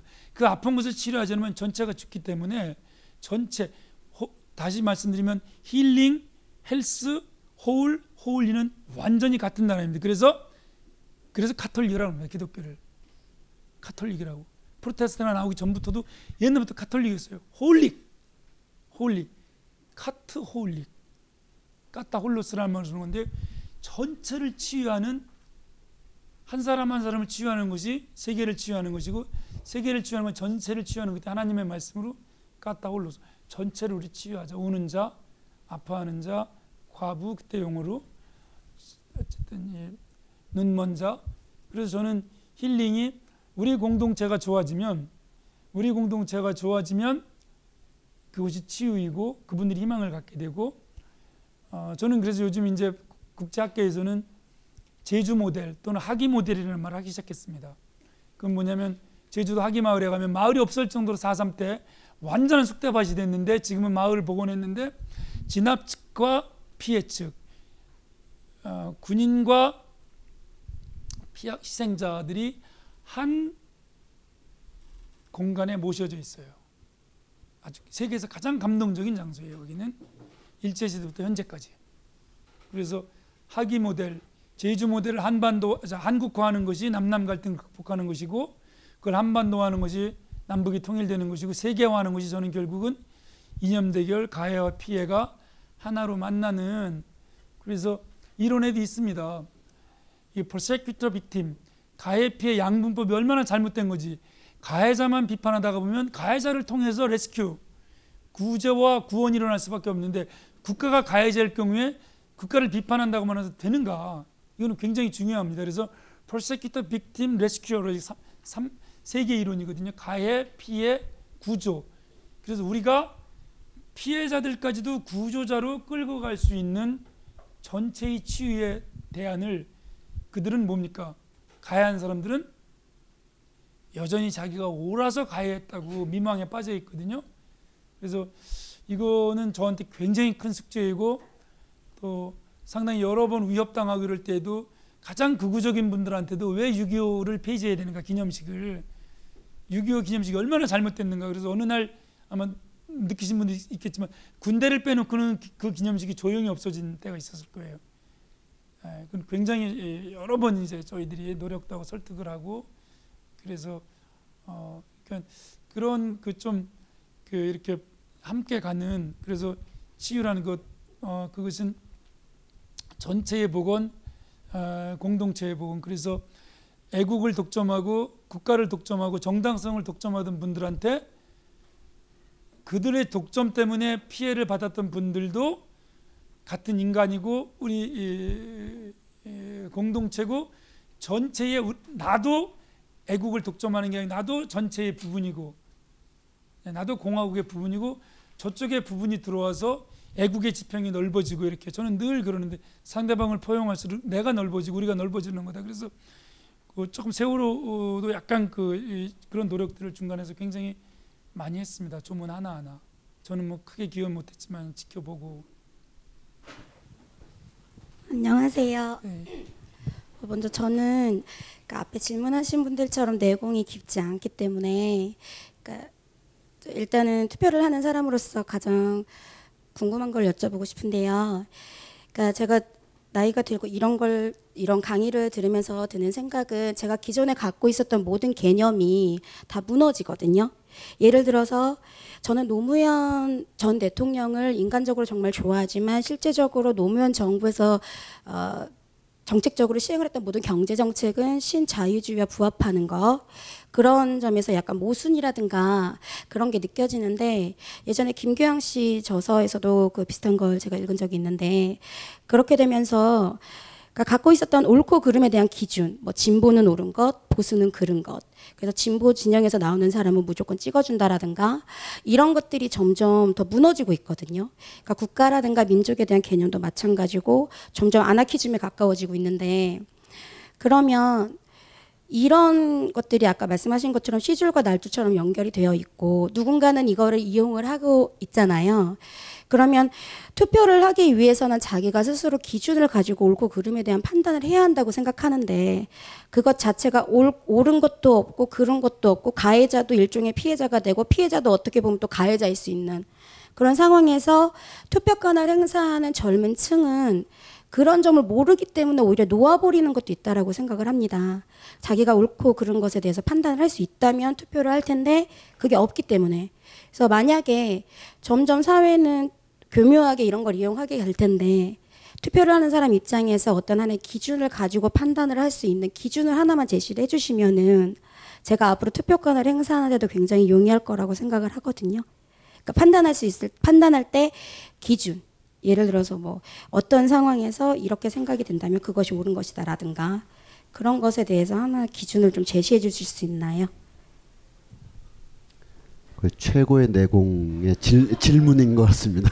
내공이 없다 그러시더니 아니 코나로 모는 예, 복장은 아나키스트 복장으로 네. 오셨어요. 네. 예, 우선 예, 너무 중요한 말씀이고요. 그 어, 저는 아까 말씀드린 이렇게 두 가지를 좀 싫어하거든요. 개인적으로 하나는 뭐냐면 그 우리가 어, 그런 야지 예, 또는 조롱 그것도 싫어하지만 저는 지나친 엄숙주의도 싫어하는데 저는 거의 양복을 안 입거든요. 진짜로 강의 때도 그렇고 뭐 이렇게 근데 오늘 이제 하여튼 늦- 늦어져 가지고 조문을 못 갈 것 같은데 내일 내일 근데 이 말씀을 드리는 이유는 그 아주 그 말씀에 저는 뭐 너무 절절히 동감을 하죠. 예, 저는 학교에 있으면서 정말 함석권 쌤이 이해가 되는 제가 어릴 때 배웠던 함석권 쌤이 학교로 가시지 않았는가. 우리나라 최고의 대학에서 오라래도 안 가시고 자기 모교가 내려왔는데도 평양에 있던 학교가 안, 가시, 안 가시고 들을 사람 광야에 있지 않으면 가장 어려운 자 우는 자와 있지 않으면 내가 그들의 음성을 들을 수가 없어서 내가 들판에 있겠다. 예수가 성문으로 들어가시죠. 이럴 때 나는 우는 자와 함께 너희들 들어가라. 나는 영문 밖에 있겠다. 계속 그러시잖아요. 근데 그 정말 저런 질문 들을 때마다 이렇게 연구실에서 어떤 수업을 늦게 들어갑니다. 제가 쓴 글 보고 어떤 분들이 그냥 무덕정 찾아와요. 그냥 무작정 찾아오고 나 자살할 것 같은데 어떻게 했으면 좋겠냐고 대성통곡을 하시고 그냥 뭐 장자연 씨 사건 때 쓴 글이라든가 왜 우리는 자살하면 안 되는가 이런 걸 이제 쓰고 막 이런 거 보시고 근데 벌써 몇 번을 시도하신 분이에요 보면 이분 두고 들어갔다가는 큰일 나겠더라고요 그래서 정말 그럴 때는 이렇게 무너지니까 그냥 바로 말씀을 이따 있어, 있어 드리고 말씀 나누는 게 근데 지금 말씀하신 앞에 것부터 말씀을 드리면 우리가 아나키즘으로 가려고 그럴 때에 그 아나키즘이 무정부주의라는 뜻이 아니거든요. 아르키가 없다는 거예요. 모나키 이렇게 모노 아르키 한 사람이 지배하는 게 모나키듯이 전제 지배자가 없다는 게 아나키니까 내가 나를 지배하고 싶은 사람들의 가장 강렬한 욕망이 표현되는 게 자기 지배. 예. 나한테 독재자를 허용을 안, 하, 안 하 겠다는 거거든요. 참여해도 다 똑같으니까 예? 너희들 다 나한테는 똑같다. 그래서 이제 확 그런데 저는 두 가지를 꼭 말씀드리고 싶은데 하나는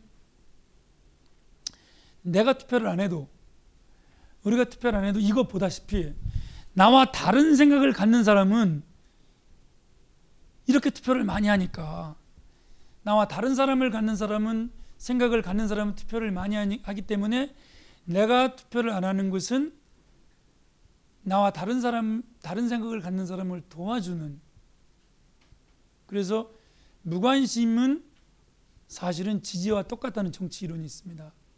무관심은 그러니까 무관심은 특히 무관심은 기득 세력들 정치적으로 이념적으로 경제적으로 가진 사람들이 투표율이 낮을수록 제일 좋아하는 거거든요. 그래서 무관심이 지지와 똑같다는 이론은 비결정은 결정이다 이런 용어도 있습니다. 여기 가자 저쪽으로 가자라고 제안했는데 가자고 결정을 내린 사람도 결정한 거지만 가자고 결정하지 않고 가만히 있는 것도 안 간다고 결정한 겁니다. 안 간다고. 굉장히 중요한 이론이에요. 가자고 했을 때 투표하자. 젊은 층은 투표에 맡긴다라고 했는데 투표하는 것도 결정이 투표 안 하는 것도 중요한 결정입니다. 아까 보시다시피 비투표율이 이렇게 높으니까 투표. 그래서 이거는 어 저는 그래도 그래도 내가 생각이 있으면 나의 아나키즘, 나의 자기 집에 나한테 독재자를 허용하지 않기 위해서 아르코스를 누구도 허용하지 않기 위해서라도 그래도 결정, 비결정의 결정이 아니라 결정의 결정을 하는 것이 조금 도움된다는 말씀을 드리고 싶고요.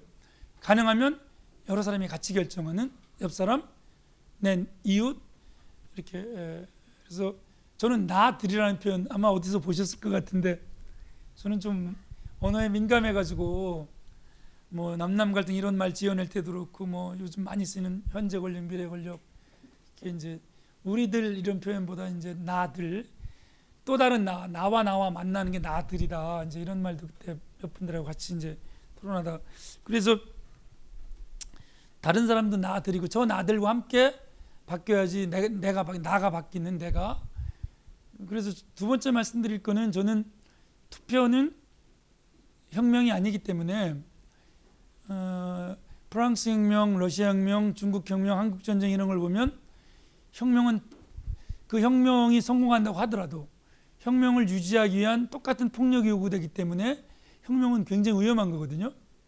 혁명은 그래서 저는 가장 급진적인 혁명을 가장 온건하게 하자고 주장을 하지요. 가장 급진적인 내 삶을 바꾸는 게 가장 급진적인 혁명인데 그것은 제도를 통해서 투표를 통해서 참여를 통해서 그래서 저는 그 김영삼, 김대중, 노무현 이런 사람들 제가 굉장히 존경합니다. 그 전두환, 노, 박정희 그 엄혹한 시절에 여기까지 끌고 왔는데 저희는 정말 뭐를 했나?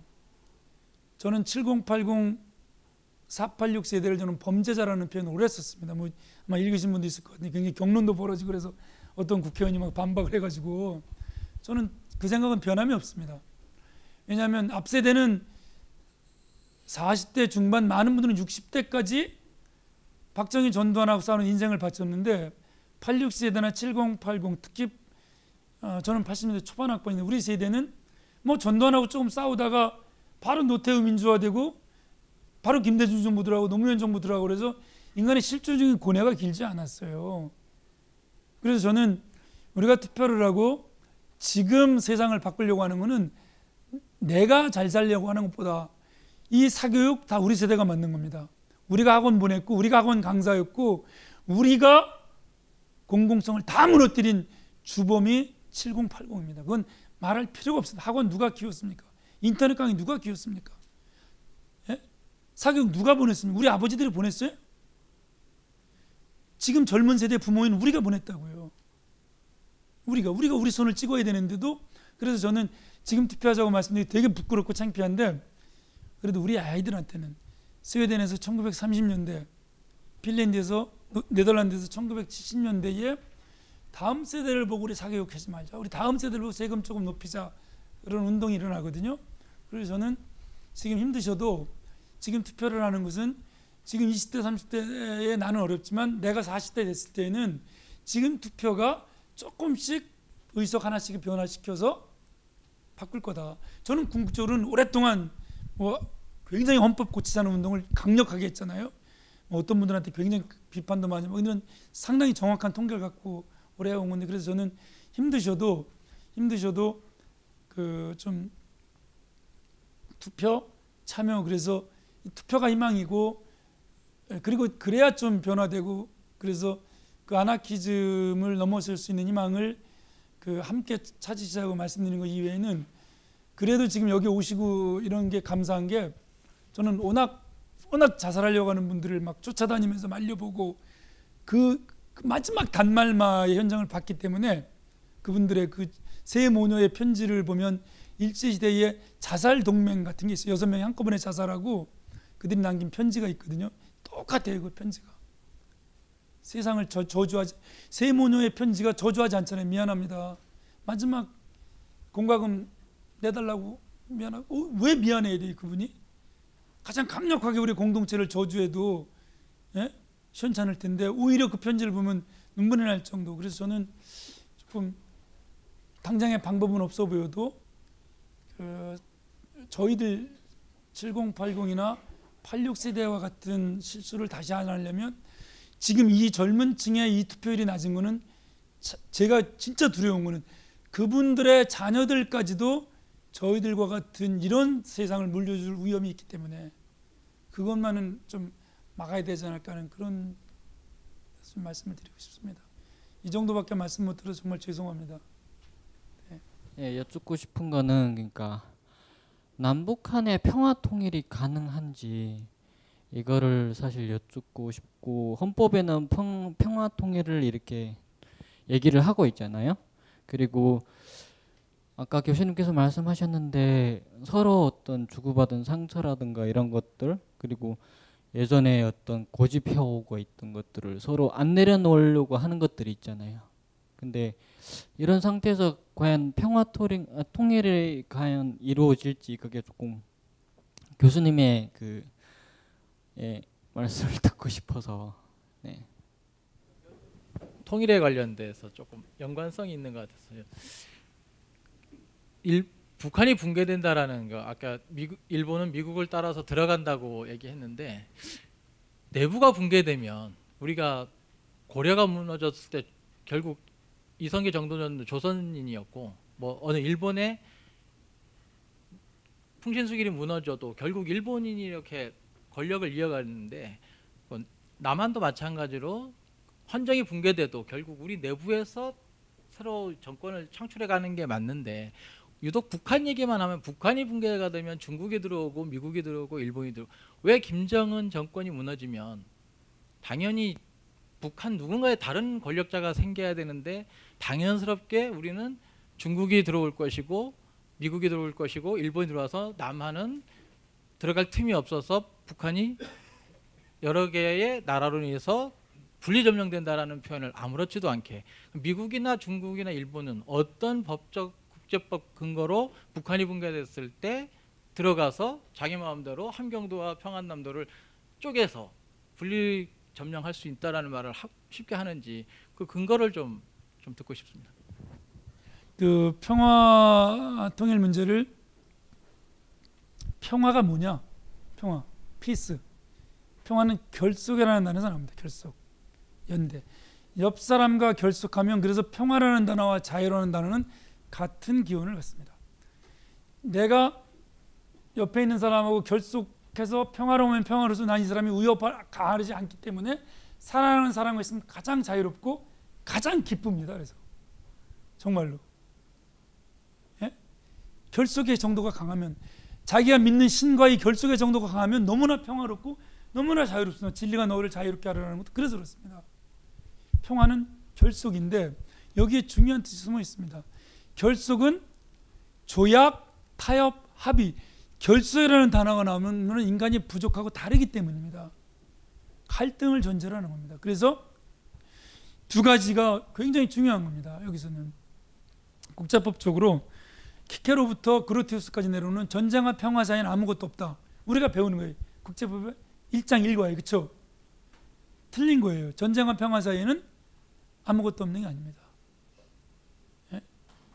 전쟁과 평화 사이에는 정치가 있는 겁니다. 정치. 그래서 정치가 성공하면 평화로 가는 거고 대화와 타협을 통해서 정치가 실패하면 폭력과 갈등을 통해서 전쟁으로 가는 겁니다. 그래서 저는 아까 말씀하신 평화 통일이 가능하겠냐는 것은 통일은 생각할 필요가 없습니다. 통일은 이거는 조건이에요. 언어가 같고 문화가 같고 민족이 같았다는 건 우리가 통일을 해야 될 조건이고 당인데 지금 분단되어 있는 것은 국민이 분단되어 있고 국가가 분단되어 있고 권력이 분단되어 있고 주권이 분단되어 있는 거예요. 전쟁은 민족이나 언어나 영토 때문에 하는 게 아니라 국가나 주권이나 권력 때문에 하는 거라고요. 특히 이 요인, 영토나 문화나 민족이 같으면 같을수록 인간은 사랑도 하지만 어떻게 되는 거예요? 증오도 같이 가요. 카인은 형제이기 때문에 아벨을 죽였어요. 인류 최초의 살인은 형제 살인입니다. 카톨릭과 프로테스탄트, 지금 순위와 시아, 기독교와 이슬람교는 왜 싸워요? 아이삭과 이스마엘이라는 한 형제이기 때문에 싸우는 거예요. 남북한은 너무 오래 하나 있기 때문에 서로 떨어졌으면 안 싸워요. 정말로 중요한 이론입니다. 이거는. 그러니까 남북한은 영토나 언어나 민족이나 종족이 같기 때문에 통일하면 큰일 나는 거예요. 죽인다고 잘못하면 또 주권과 국가와 권력이 둘로 나눠져 있는데 이것 때문에 전자 요인 때문에 전쟁을 하니까 이거를 합치지 않으면 전쟁을 전쟁을 할 수가 있으니까 이거를 통일하기 위해서는 뭐예요? 이거를 평화적으로 결속하는 위한 방법이 없습니다. 그럼 어떻게 어떻게 해야 되느냐? 상대방이 나를 침략하지 않고 내가 상대방을 침략하지 않겠다는 공존으로 먼저 가가지고 공존으로 먼저 간 다음에 그 다음에 공존의 기간이 길어가지고 동서독처럼 예? 아까 말씀드린 대로 자유가 민주주의가 평등이 서로 상승을 하다 보면 어떻게 되는 거예요? 나눠져 있을 필요가 없어요. 그때부터는. 그래서 서독은 통일이라는 얘기를 꺼내질 않았어요. 독일 통일도 한국이 기초 포맷을 놔줘요. 한국 전쟁이 발발하니까 독일에서 바짝 긴장을 해요. 서독은 동독이 쳐들어올까? 동독은 서독이 쳐들어올까? 그 당시에 동독이나 체코슬로바키아 유고슬라비아는 생리대, 담요, 숟가락, 젓가락, 이불 다 걷었어요. 붕대 북한으로 보내주려고. 왜? 저쪽은 북침으로 알았거든요. 1950년 6월 25일 날 새벽 4시 38선 전 연선에 걸쳐서 이승만 계략은 북침했다고. 짠 거예요. 스탈린하고 김일성이. 그래야 북한 인민, 남한 인민을 격동시키고 군대를 내려보니까 북침을 위장을 한 거예요. 스탈린하고. 그랬더니 나는 거예요. 저쪽은. 서독이 미제가 침략할까봐 이승만하고 유럽은 스탈린이 꽉 잡은 거예요. 그냥. 김일성 여기서 침략하게 만들어가지고 저쪽을 단칼에 잡아버려요. 그냥. 그리고 다 걷는 거지. 이제 북한 원조하게. 이쪽은 이쪽대로 또 이제 동독이나 공산국가가 침략할까봐. 그러니까 한국 전쟁은 세계 전쟁이에요. 세계 대전입니다. 1차 세계 대전보다 훨씬 많은 나라가 참전을 해요. 놀라셨겠지만 1차 세계 대전은 유럽 안에서만 싸웠어요. 그렇죠? 한국 전쟁에는 아프리카에 참전한 나라가 없습니까? 오세아니아가 안 옵니까? 라틴 아메리카 안 옵니까? 그것도 맥아더가 천 명 이상만 받았어요. 한 나라에서 대대 이상을 구성해야 된다. 중대 연대를 보내려고 하는 나라들은 되게 많아. 아니, 저기 소대를 보내려고 하는 그랬으면 전 세계가 다 참전했을 거예요. 그래서 콜롬비아 한 나라밖에 안 오고 라틴 아메리카 천명 이상만 받으니까. 가브리엘 가르시아 마르케스는 그걸 갖고 거기서부터 문제의식이 커가지고 노벨상 받는 거예요. 한국 전쟁 참전자 인터뷰하면서 놀란 거지 이제 자기 외할아버지랑 똑같구나. 그래서 마콘도 마을을 구상하게 되고 아무도 대령하게 편지를 쓰게 되고 거기 기반을 두고 100년간의 고독을 써가지고 한국 전쟁은 완전히 세계적인 사건이에요. 그 정도로. 그래서 평화라는 것은 한국 전쟁의 후유증을 먼저 넘고 그래서 제 평화협정 거기는 내일 모레 또 헌법재판소 가서 그걸 한번 해보자 해가지고 하거든요. 상세히 이제 제가 만든 평화협정은 이제 어떤 내용이다 이런 거를 많은 분들하고 그래서 거기는 남북한 상주 대표부도 있고 서로 정상적인 국가처럼 대표를 보내자 동서독처럼 일단 국가인 걸 인정해야 되니까 그다음에 쌍방 간에 DMZ를 평화지대로 바꿔가지고 군대 무기 다 빼고 거기에 뭐 평화시 거기서 체육대회도 하고 뭐 음악회도 하고 대통령이 구상하는 평화공원도 만들고 어? 거기서 우리들 소풍도 가고 이런 평화지대로 어, 만들고 이런 게 71년에 로저스라는 사람이 처음 제안한 건데요. 평화지대는 그래서 어쨌든 DMZ는 MMG입니다. 디밀리터라이즈 존이 아니라 most militarized zone이 세계에서 최무장지대부터 일단 세계 최, 최고의 무기들이 가장 가까운 곳에서 최고 오래 대치하고 있는 데니까 그걸 먼저 이제 완화시켜서 저는 그렇지 않고는 어떻게 됩니까? 사드 배치, 일본의 주변 사태법, 일본의 평화법 개정 다 무엇이 명분입니까? 일본이 침략하고 중국이 침략하는 게 동학농민전쟁이었잖아요. 지금 일본, 미국, 중국 갈등하는 게 뭐예요? 미국하고 중국이 전쟁할 리가 없죠. 미국, 소련 절대 전쟁 안 했잖아요. 이제 조심하는 학자들이 많아요. 저는 냉전이라는 용어를 절대 쓰면 안 된다고 그러는 사람이에요. 냉전은 미국, 유럽, 소련 말고는 없었어요. 나머지 대륙은 전 세계 열전이에요. 이, 이, 인간들이 지네끼리 안 싸우니까 다 뿌리가 있어요. 그게. στάσις, πόλεμος, 예? 이니미크, 소스티스 왜 지네끼리 싸우면 전쟁이 아니고 남의끼리 싸우면 전쟁인가? 비욘드더라 선을 넘어야 전쟁이라서 이 인간들은 중심부는. 예? 이게 어떻게 되는 겁니까? 이게 공산주의는 자본주의를, 자본주의는 공산주의를 죽이면서 여기 와서 죽이면서 이게 똑같은 거예요. 지금 북핵 문제를 갖고 중심부끼리는 전쟁을 안 해요. 북핵 문제를 갖고 미일 동맹이 강화되고 보세요. 일본 평화헌법 개정, 주변사태법 명분은 다 북핵 문제예요. 북핵 문제는 지금 안보적으로는 제2 한국 전쟁이라고요. 근데 미국이 저거를 오바마 부시 때부터 풀려고 하질 않아요. 김대중 노무현은 그래도 북핵 문제를 풀려고 뭐 정상회담도 하고 육자회담도 하고 그 다음 정부부터는 아무것도 안 하고 있어요. 미국은 어떤 거예요? 예? 좋지. 비핵화라는 데서 비확산으로 넘어간 거예요. 북핵을 처음엔 없애려고 하다가 지금은 인정하고 그냥 오바마랑 국무성이랑 주한미국 대사관은 북핵을 없애야 된다 그러지만 CIA 보세요. 그렇죠? 파니까 청문 국방장관 청문회에서 여섯 개 일곱 개 핵이 있다. 군부대 핵 있으니까 사드 배치하자. 이렇게 나오는 거잖아요. 비핵화와 비확산. 우리는 근데 비확산은 큰일 나죠. 반드시 우리는 북핵을 없애야지. 그렇지 않고는 한반도는 무기 경쟁장이 되고 북핵은 우리가 제거할 수 없는 만큼 북핵을 빌미로 한반도 문제의 비자주성, 국제성은 점점 커지고 분단은 점점 커지고 전쟁 위협은 점점 커지기 때문에 저는 굉장히 중요하다고 봅니다. 이게 제가 평화협정을 이렇게 절실하게 좀 막 국제적으로 호소하고 평양까지 가가지고 설득하고 그랬던 것은 이것을 이 평화협정에 체결되지 않 북, 북한이 평화협정 주장한 대로 중요한 게 아니라 북한은 남, 남 남북 북남 간에는 저 사람들은 통일을 주장하는 거죠. 통일은 남북 간의 문제이지만 조미 미국 북한 간에는 평화는 북미 문제다고 저 사람 주장하거든요. 그게 안 된다는 거죠. 그래서 말씀을 줄여서 죄송합니다. 길어져서 말씀하신 거는 그 평화협정을 맺어서 정전협정에 들어있지 않은 대한민국도 평화의 당사자성을 회복하고 가장 중요한 것은 통일의 당사자성을 회복하는 겁니다. 우리는 정전협정에 들어있지 않습니다. 정전협정은 북한, 중국, 유엔, 미국도 들어있지 않습니다.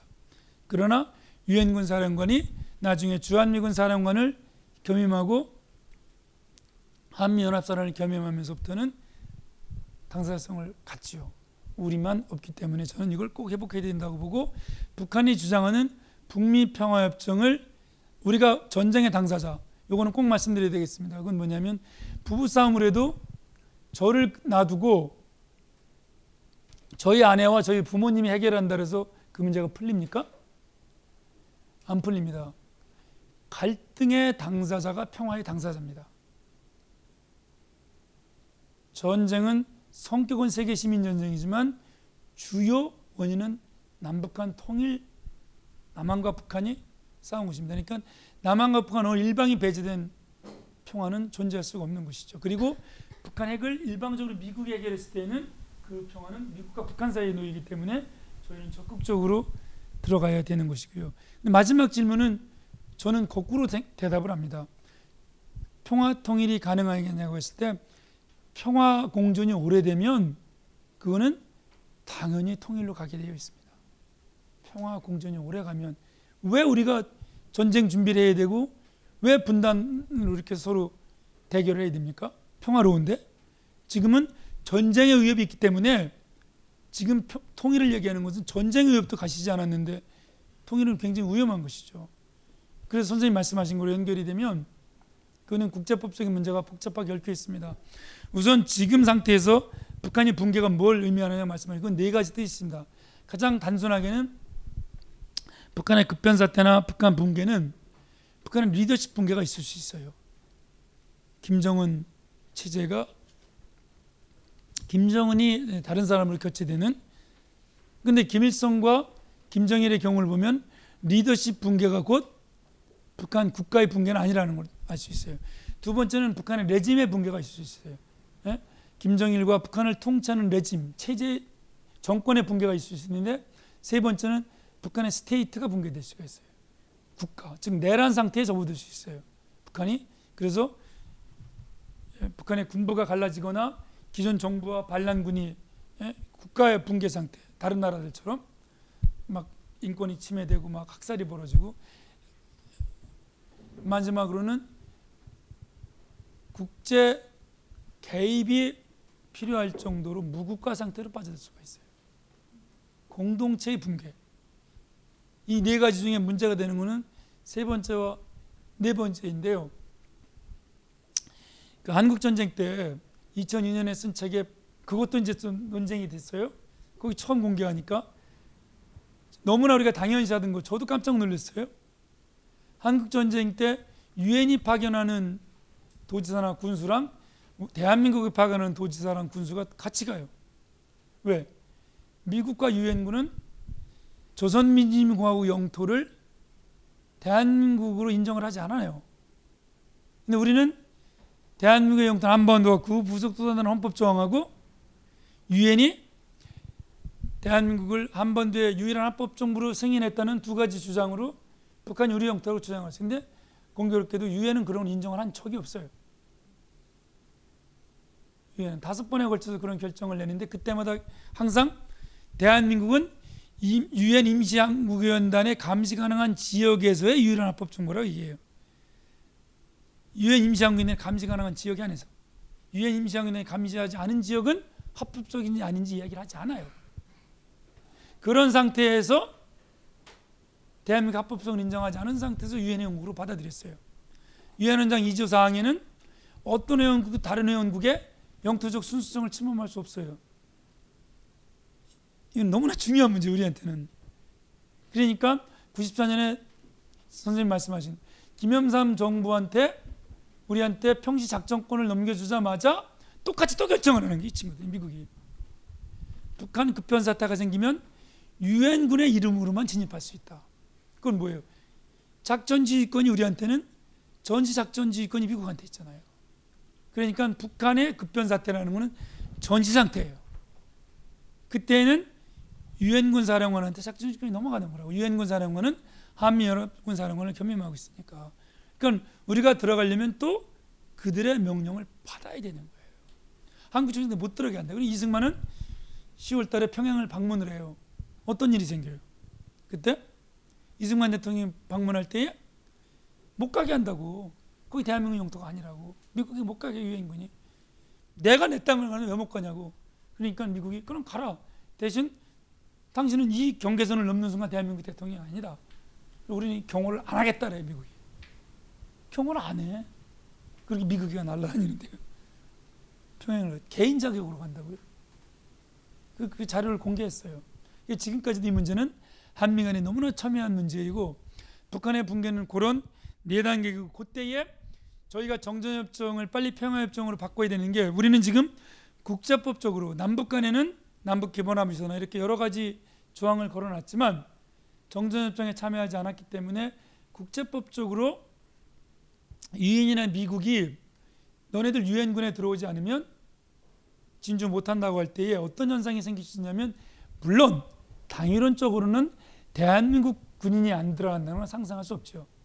당위론적으로는 그런데 일본 방위청 장관이나 미국 국방장관 이야기하듯이 너희도 완화부대으로 들어와라 그러면은 한국 전쟁 때 함흥 같은 데는 서로 도지사끼리 총질하려고 그래요. 우리가 보낸 도지사랑 유엔군이 보낸 도지사랑 서로 경비를 따로 쓰고 싸우 총을 쏘는 데까지는 안 가는데 갈등이 벌어지고 그래서 그 저는 이 문제는 우리가 조금 엄중하게 받아들여야 된다고 봅니다. 아까 말씀드린 그대로 어, 우리가 믿고 있는 사이에 만약에 한미 동맹이 튼튼하고 한국과 미국의 이익이 완전히 일치하면 그렇지 않겠지만 실제로 한국 전쟁이 다르다는 걸 봤고 그렇게 한미 동맹이 좋다는데도 이승만 못 들어가는 미국이었고 또 미국하고 중국이 어떤 약속이나 북한에 대해서 잠정적인 또 합의를 할지 또 신탁 통치나 국제 공동 점령을 할지 모르는 상태에서 당위론적으로 우리가 아까 말씀드린 영토, 언어, 민족이 하나라고 국가와 국민과 주권, 권력이 다른데 통일, 통일, 민족 통일 얘기하고 있다가는 주권은 분명히 두 개가 유엔 회원국이고 분명히 유엔 조약, 유엔 협정에 적용을 받기 때문에 이 문제는 정말 저는 굉장히 중요한 문제라고 생각이 듭니다. 그래서 마지막으로는 그 핀란드나 오스트리아나 독일의 경우를 보면 내부의 통합만큼 내부가 연합하고 일치하고 통합하고 내부에서 서로 생각이 다른 사람을 종부라고 공격하지 않고 저 견해를 듣고 저 견해가 제도적으로 의회를 통해서 정부의 정책에 반영될 수 있을 때, 음? 아 브란트가 주장하는 동방 정책이 이게 반 서독이 아니구나. 이것도 친 서독이구나. 그래서 키징거가 그 키징거는 나치 출신이에요. 예. 서독의 3대 수상은 나치 출신이에요. 놀라시겠죠? 예, 우리는 뭐 과거 청산 엄청 잘 됐다는데 천만에 말씀 나치는 시퍼렇게 다 살아 있었어요. 예. 아주 극소수 일부 빼놓고는 60년대 말까지는 60년대 말부터 청산을 시작하는 거예요. 예. 그러니까 브란트가 아마 김대중이 노태우랑 합당을 했다거나 문재인이 박근혜랑 연합정부 한다는 난리가 나겠죠. 그러나 브란트는 나치 출신의 총리가 집권하고 있는 키징어 정부랑 대연정을 통해서 자기의 동방 정책을 그때는 부수상으로 펴기 시작해서 결국은 뭐예요? 키징어 정부에는 집권까지 하잖아요. 자기 물러나다면은 슈미트, 키징어 정부 3년, 자기 슈미트 이걸 거치면서 18년 동안 동방 정책을 펴니까 기민당으로 정책이 넘어간 뒤에도 자기의 동방 정책을 이어받던 겐셔가 외상을 했어요 자기 밑에서 그게 그 사람이 또 아까 연속성 말씀드렸잖아요. 콜 정부에서 또 외상을 하면서 동방 정책을 이어간 거예요. 18년을 동방 정책을 펴니까 정책을 바꿀 수가 없어요. 독일 문제는 동방 정책이 길이 없던 개인저가 직접 만났어요. 또 콜의 오른팔 텔칙을 만나서 인터뷰를 다 했어요. 어떻게 정책이 연속됐느냐. 그래서 저는 안에서 생각이 다른 사람을 포용하는 공화주의 연대 그리고 그 어, 안에서의 연합과 일치의 정신이 확산될 때 그것이 바로 평화이고 그것이 바로 남북 통합이고 통일이 아닐까 생각해서 저는 통일은 내부의 민주주의 정도, 내부의 평화의 정도, 내부의 통합과